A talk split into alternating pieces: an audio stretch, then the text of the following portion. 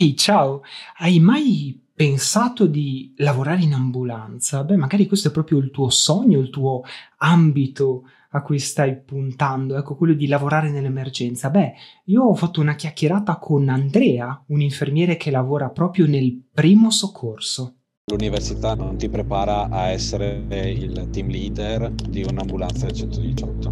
Dobbiamo essere freddi, rapidi e precisi. Hai davanti un paziente in arresto cardiaco? Allora, iniziamo. Ciao, io sono Ciuffo, adesso non abbiamo molto tempo da perdere perché dobbiamo partire. Oggi lavoriamo nell'emergenza. Finita la laurea, lavoravo già nel settore dell'emergenza. L'azienda dove lavoravo appunto mi ha fatto subito contratto per assumermi come infermiere. Ovvio è che io negli anni mi ero fermato come autista soccorritore e non come infermiere. La formazione da infermiere è venuta dopo. C'è una netta separazione in quella che è l'emergenza sanitaria tra il soccorritore semplice, non è un professionista sanitario come un infermiere o un medico. Prima dell'università io ho fatto il BLSD per lavorare in ambulanza, che è il semplice utilizzo del defibrillatore. Una volta laureato dovevo fare il passaggio successivo. Non si parla più di BLSD, ma si parla di ALS, soccorso avanzato. Ti vengono fornite le basi e le competenze per andare a gestire il paziente nell'arresto cardiaco o nelle patologie mediche. Corsi sì, ti danno la conoscenza, le basi teoriche. Quando sei in ambulanza sei praticamente da solo, non è che hai a disposizione un intero reparto fatto io oggi sono in turno in ambulanza e sono il sanitario, con me c'è un autista e c'è un soccorritore, anche se poi tra di noi siamo tutti allo stesso livello, non c'è mai una scaletta. L'unica differenza è che a fine intervento sono io che metto la firma, quindi okay. la responsabilità ricade su di me. Prima di essere infermiere nel primo soccorso, hai fatto volontario per anni. Ho iniziato finite le superiori, non avevo voglia di studiare, cioè proprio pari a zero. Stare sul divano a sbaffa dei miei genitori mi pesava. Nel paese vicino a me c'era un'associazione che ha iniziato a fare trasporti con loro, disabili, infermi, per le visite ambulatoriali e non, e le dimissioni da pronto soccorso, quindi da pronto soccorso a casa del paziente. Da lì ho avuto la possibilità di iniziare a provare a fare emergenza di 118. Lì mi sono innamorato definitivamente del lavoro e ho deciso di diventare infermiere. Come vivi emotivamente? Eh, la sensazione di adesso... Allora, all'inizio, all'inizio All'inizio è stato difficile perché sono passato dal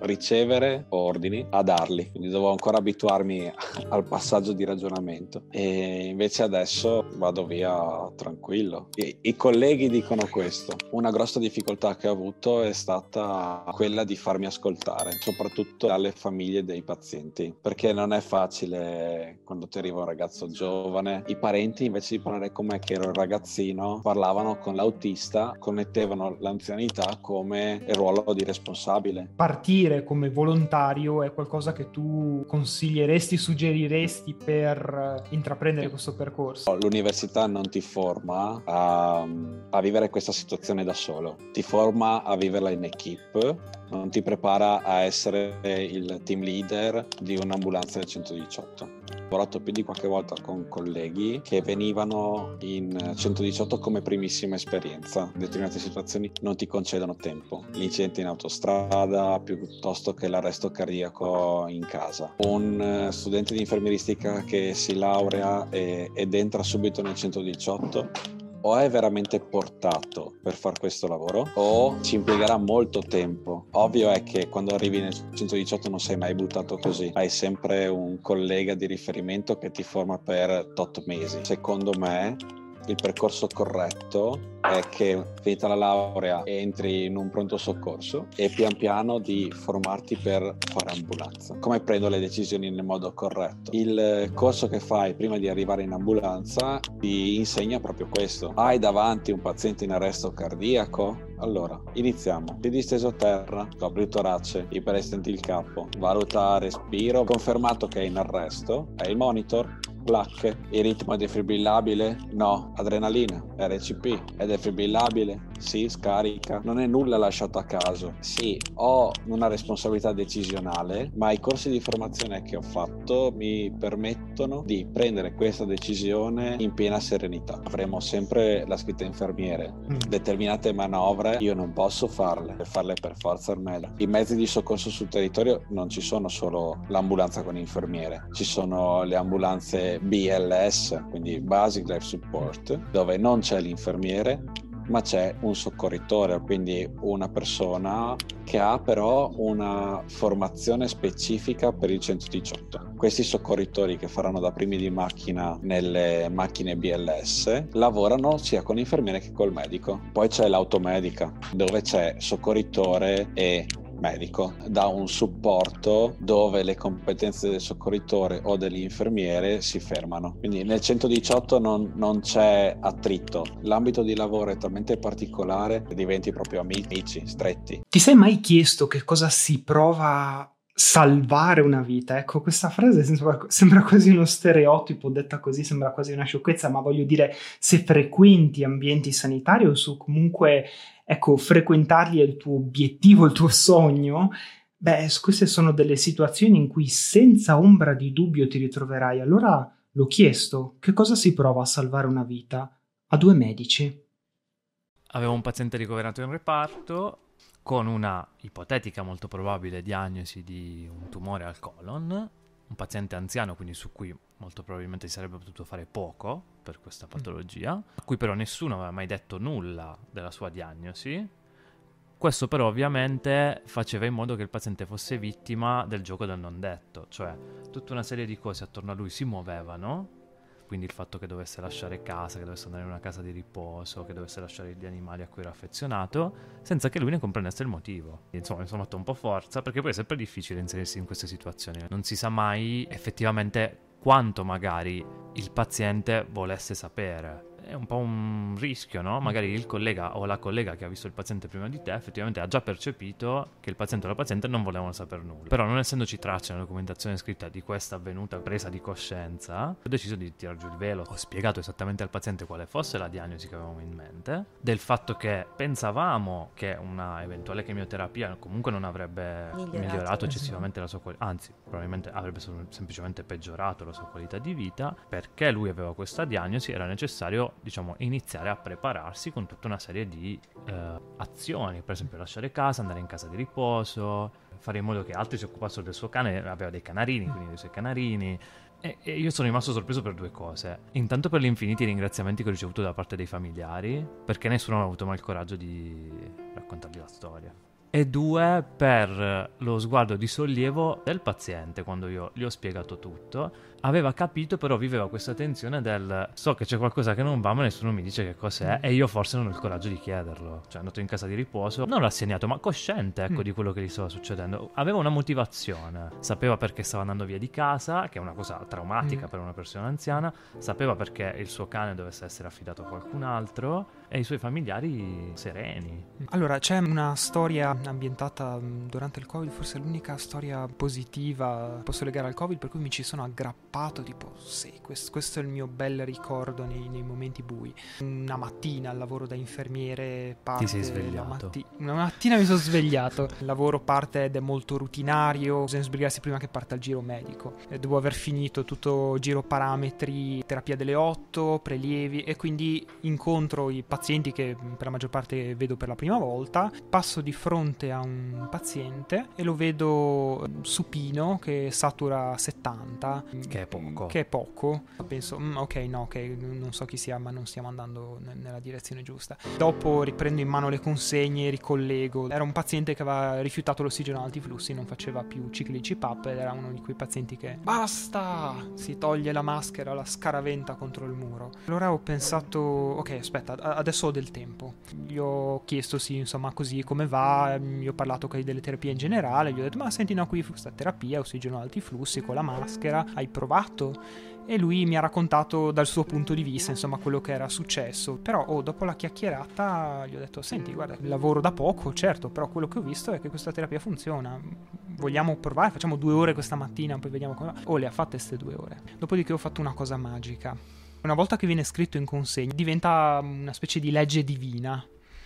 E lui ha continuato a fare nei giorni successivi Cinque giorni dopo rientro in stanza ed era nella stessa identica posizione supino ed era sopra i 90. Voglio credere che sia stato il mio intervento Beh, che se ha rimaneva a modificato. 70 forse Se non, rimaneva- sarebbe- non l'avresti trovato dopo Non dopo qualche cinque giorno. no? Esatto. Quello visto che saturava 90 e ho pensato lui non lo saprà mai, però tornerà a casa con i suoi piedi e poteva andare diversamente. Tutta sincerità, non credo di aver mai salvato una vita. Si porta un po' a sfiga Marco di solito quando è in reparto. Perché sostanzialmente per dire ho salvato una vita deve essere una situazione di emergenza in cui tu hai fatto qualcosa che ha svoltato le sorti di quella situazione. Cosa si prova quando azzecchi la diagnosi? Beh, eh, sei stragalvanizzato. Soprattutto qua, soprattutto se hai ragione tu rispetto a un collega. Ah, ok, collega. È molto democratica. tutti, sì, è molto democratica come professione. Anche lo studente di medicina che ha il suo primo tirocinio può dire: Secondo me quella è la diagnosi. Tutti quanti ti diranno: Oh, Non cazzo se di- lo caga No. nessuno, infatti E invece- poi aveva ragione lui. Esatto. E per tutta la vita dirà Esatto. quella volta in cui... E io me lo ricordo molto bene quando è successa questa cosa al mio primo anno di specialità. Ah, ecco. Era un paziente simpaticissimo. Era andato in Marocco a trovare i suoi familiari. Era tornato, aveva la febbre e il dolore alla schiena. Ma cosa sarà? E io l'ho detto e sto. È la brucella.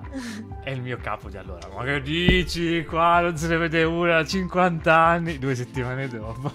Era la brucella.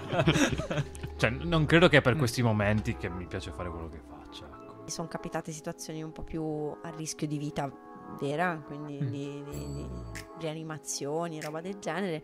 Quel momento in cui puoi salvare la vita di una persona, ma è un momento di adrenalina, da- credo da sport estremi. Non ne so, magari ha, un'ari- ha un'aritmia, per quindi prendi il defibrillatore, fai, sono quegli attimi, no? Quando si risolve senti proprio quella sensazione fisica di che a quel punto ti iniziano a tremare Mm. le gambe, ti inizi, cioè ti viene quasi da piangere perché hai tenuto il culino stretto così per non so quanto tempo e poi la sensazione di aver salvato una vita non è tanto quella, è quella sensazione di dire non è che hai quella percezione di aver fatto quello che ha cambiato il destino di una persona, lo hai fatto perché hai fatto il tuo lavoro, però è la sensazione che hai è un è andata bene, perché ci sono tante altre volte che invece non va altrettanto bene anche se fai esattamente quello che dovevi fare, no? E quindi quando poi fai quel tipo di lavoro hai a che fare con tutte e due le emozioni e quindi per ogni emozione positiva c'è qualcuna negativa che ti ricordi e quindi hai quella sensazione del botta di culo è andata, stavolta ce l'abbiamo fatta, ce l'abbiamo fatta. Fausto ha grande esperienza nell'emergenza e abbiamo fatto diversi video insieme in cui lui mi ha raccontato le sue esperienze, alcune drammatiche, alcune un po' più leggere. Ecco, Fausto riesce sempre a trovare il positivo all'interno delle situazioni più tragiche. Forse questo è che lo rende un grande professionista dell'emergenza. Ciao Ciuffo, allora, questa è la mia esperienza. Stiamo vicino a una città molto grande, io e i miei colleghi ci troviamo in turno 118. Turno 118 che ci chiama verso un altro paesino vicino. Partimmo con un giallo. Ci fu una scena veramente orribile al nostro arrivo. Molta polizia, molta molta polizia, molte auto della polizia, diverse camionette, poliziotti che urlavano, che rincorrevano gente,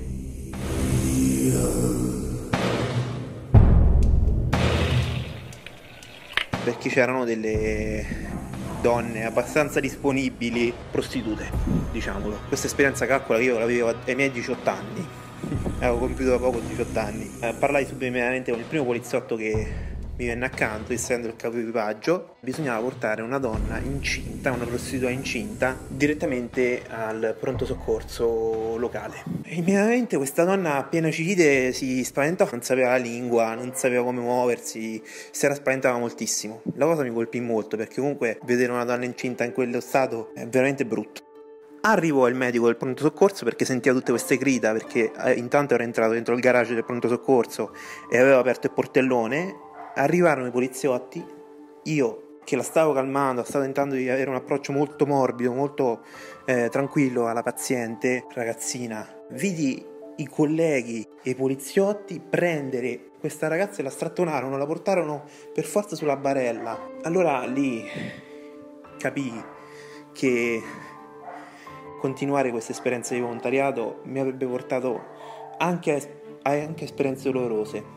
Era da pochi anni che facevo il volontario, erano appena due anni. Mi balenò in testa il pensiero di oppormi a, alla polizia, al, al, medico, per dirgli calmatevi, cioè questa donna bisogna soltanto calmarla, perché era già spaventatissima.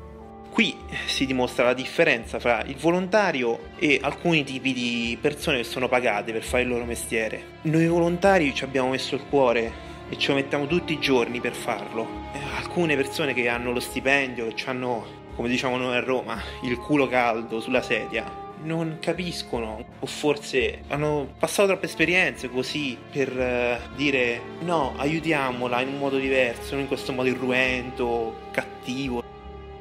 Morale della favola, incontrai questa ragazzina al reparto di maternità di questo ospedale che io frequentavo come eh, pronto soccorso. Mi chiamarono gli infermieri perché mi dicevano che questa signora mi aveva visto, mi aveva incrociato con lo sguardo e vidi finalmente questo bambino. Era un bellissimo bambino. E lì mi, mi, sono commosso, mi sono commosso tantissimo. Non a vista ovviamente della signora, ma appena ho girato le spalle mi sono commosso. Perché lì ho capito anche il senso di quello che avevo fatto, di aver salvato una persona da un possibile destino più infausto e capì anche il senso delle parole del mio autista quando mi vide che piangevo.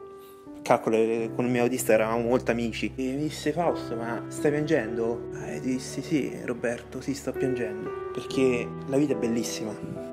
Noi volontari dobbiamo continuare a tutelarla. Anche nella nostra vita privata bisogna dare molto valore alla vita. E questo senti mi trama la voce. Perché ancora mi passano attraverso il cuore tutti gli interventi che ho fatto. Dal più leggero, soft, al più pesante, nei quali tocchi l'esperienza della morte. Fausto ne ha vissute per una vita intera. Mi ha lasciato diversi vocali raccontandomi le sue esperienze barra avventure. Beh, eccone un'altra. Siamo in piena emergenza neve. Chiamano l'ambulanza. Ricordo ancora la neve bagnata di sangue.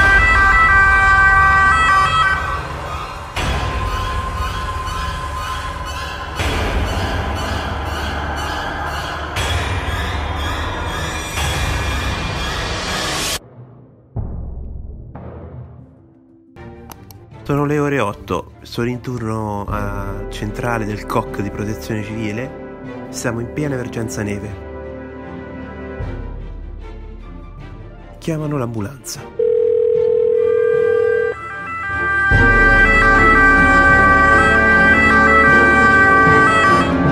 Arrivati a fatica sul posto perché tutta la neve che ci diciamo, impediva di arrivare fin lassù con i volontari della protezione civile che ci hanno spalato a mano tutta la strada, si notava che c'era una persona agitata, una donna sulla sessantina agitata, che urlava io basta la faccio finita.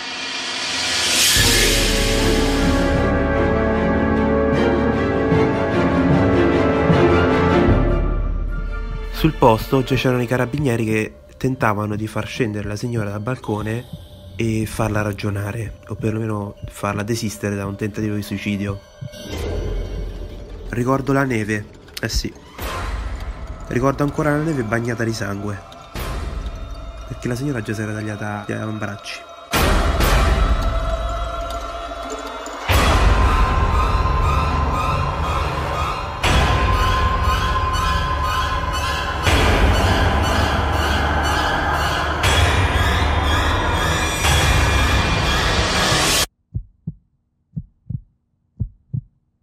Medico mi ha detto di fare delle cose comunque per calmare e distrarre la signora mentre loro salivano su in casa insieme ai carabinieri che avevano già aperto la porta di casa. L'equipe del mezzo soccorso avanzato, l'automedica, è entrata insieme ai carabinieri. L'hanno presa di forza e mi hanno detto di portare su la barella, insomma tutti i presidi, anche la, la spinale per tenerla più calma dal balcone si vedeva su tutta la strada, di fronte anche dei bambini purtroppo. Mentre salivo ha dovuto fare la puntura di calmante alla signora per metterla in sicurezza e calmarla.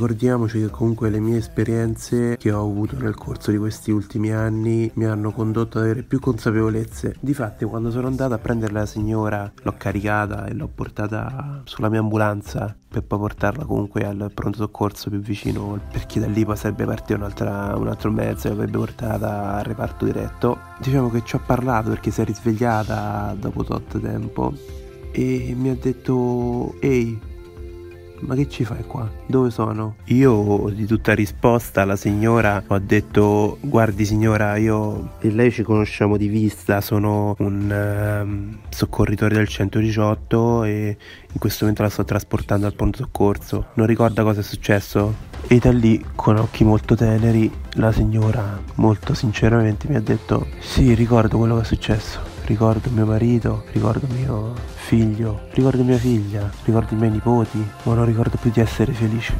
Ecco, è da qui che nascono le consapevolezze su questo intervento, da qui che ho capito che viviamo in una società talmente carica di felicità fittizia, poi vedi le maschere crollano, non ce la fai più a reggere. E hai bisogno di un aiuto. E giustamente non sai come chiederlo, in quel modo, un po' eclatante, un po' irruento negli interventi sono stato sempre lucido, non mi sono mai fatto sopraffare dalle emozioni, ma comunque ho portato con me eh, molti tipi di volti, molti tipi di persone.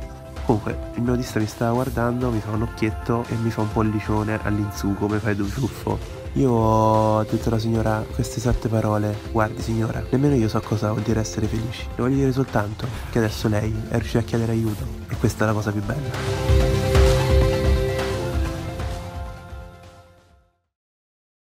Ecco, è proprio l'umanità con cui riesce a porsi Fausto che secondo me ecco, lo rende un grande professionista. Però a volte ci troviamo di fronte a delle situazioni, a delle esperienze in cui anche la più grande delle professionalità viene severamente messa alla prova. Ecco una di queste situazioni. C'è un incidente sulla superstrada. Arriviamo sul posto e trovo questo signore a terra senza casco.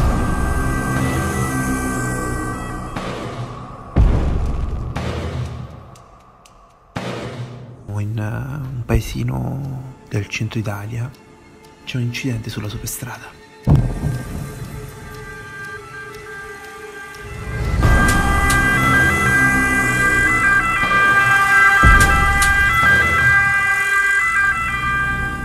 Questa esperienza la vivevo sempre ai miei 18 anni. Arriviamo sul posto perché siamo stati chiamati da degli automobilisti che erano passati davanti a questo incidente senza fermarsi. Purtroppo vedi l'inciviltà non ha confine trovo questo signore a terra senza casco. Con la testa quasi divelta e parte del cranio sfondata. Abbiamo chiamato comunque l'elicottero e il MSA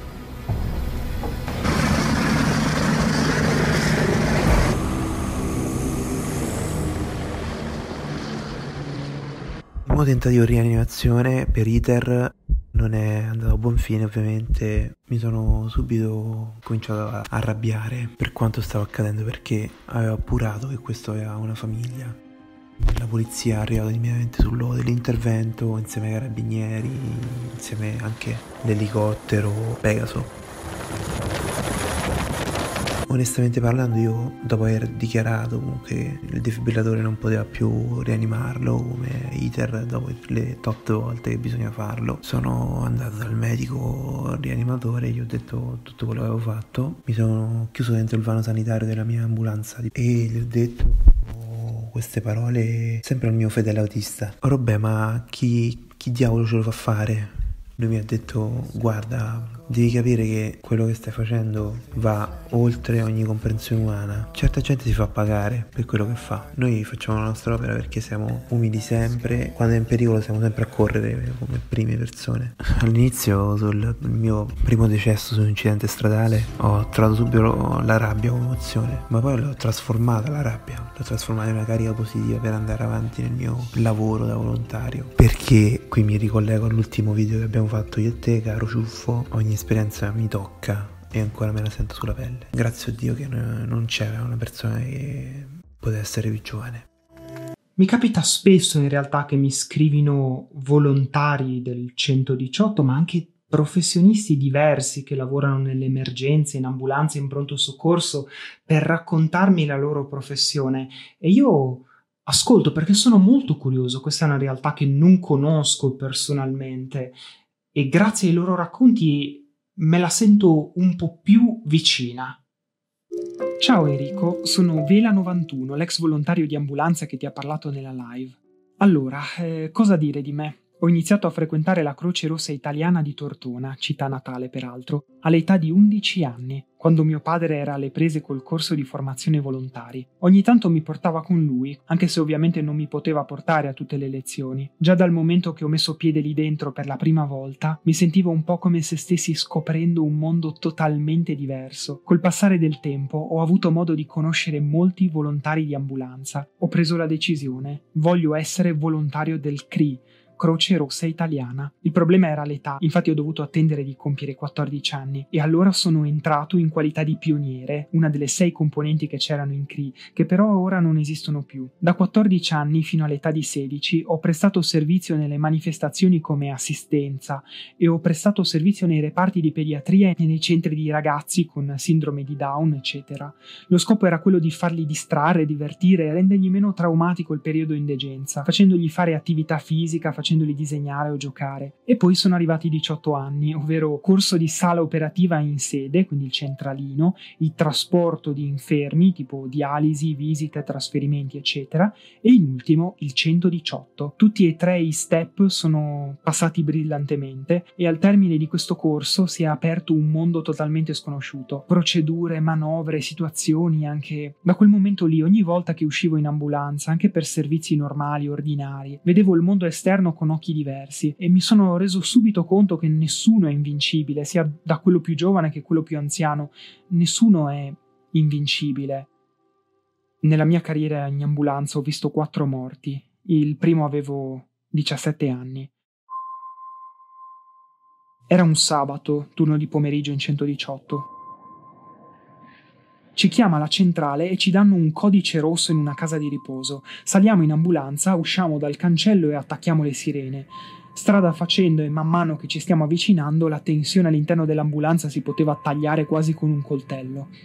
Arriviamo sul posto, scendiamo, prendiamo le cose e saliamo.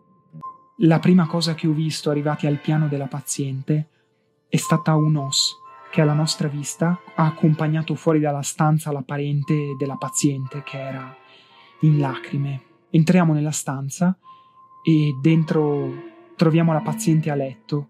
Iniziamo ad attaccare l'ECG, saturimetro. Purtroppo quando il nostro medico ha visto i risultati dell'ECG erano davvero brutti e purtroppo n- non si poteva far nulla per la signora. Qualsiasi manovra, no, sarebbe stata inutile. Così completiamo la scheda della paziente, stacchiamo l'ECG e lo, lo spegniamo e facciamo su le nostre cose per poi andarcene con la paziente ormai in fin di vita. Que- questi occhi che, che, aveva la parente ancora adesso, a distanza di anni, mi, mi capita di pensarci. Ma, ma, come? Non andate via, voi, voi, siete il 118, dovete aiutare la mia parente, fare, fate qualcosa. Io purtroppo mi sono potuto limitare solo a un ricambio di sguardo dispiaciuto verso la parente, per poi abbassare la testa e in silenzio ce ne siamo andati. A distanza di un po' di anni ancora mi ricordo tutto di quegli istanti, come se fosse successo ieri. Mi sono reso conto che il tempo che abbiamo alle volte può sembrare lungo, ma in realtà non è così. E quando una persona se ne va, molto spesso le persone a cui sono legate non hanno nemmeno il tempo di dirgli le cose che tanto avrebbero voluto dirgli. Il tempo, il tempo è breve e dobbiamo sempre viverlo al meglio, dicendo anche alle persone a cui teniamo di quanto siano davvero importanti per noi. Queste sono davvero delle storie incredibili, surreali per una professione che è incredibile e surreale, una professione che ci porta dai reparti dove l'urgenza può scoppiare da un momento all'altro, come il pronto soccorso, la medicina d'urgenza, fino alle corse sfrenate in ambulanza, quando puoi fidarti solo di te stesso e del tuo zaino. È il mondo dell'emergenza. Questo viaggio però non finisce qui.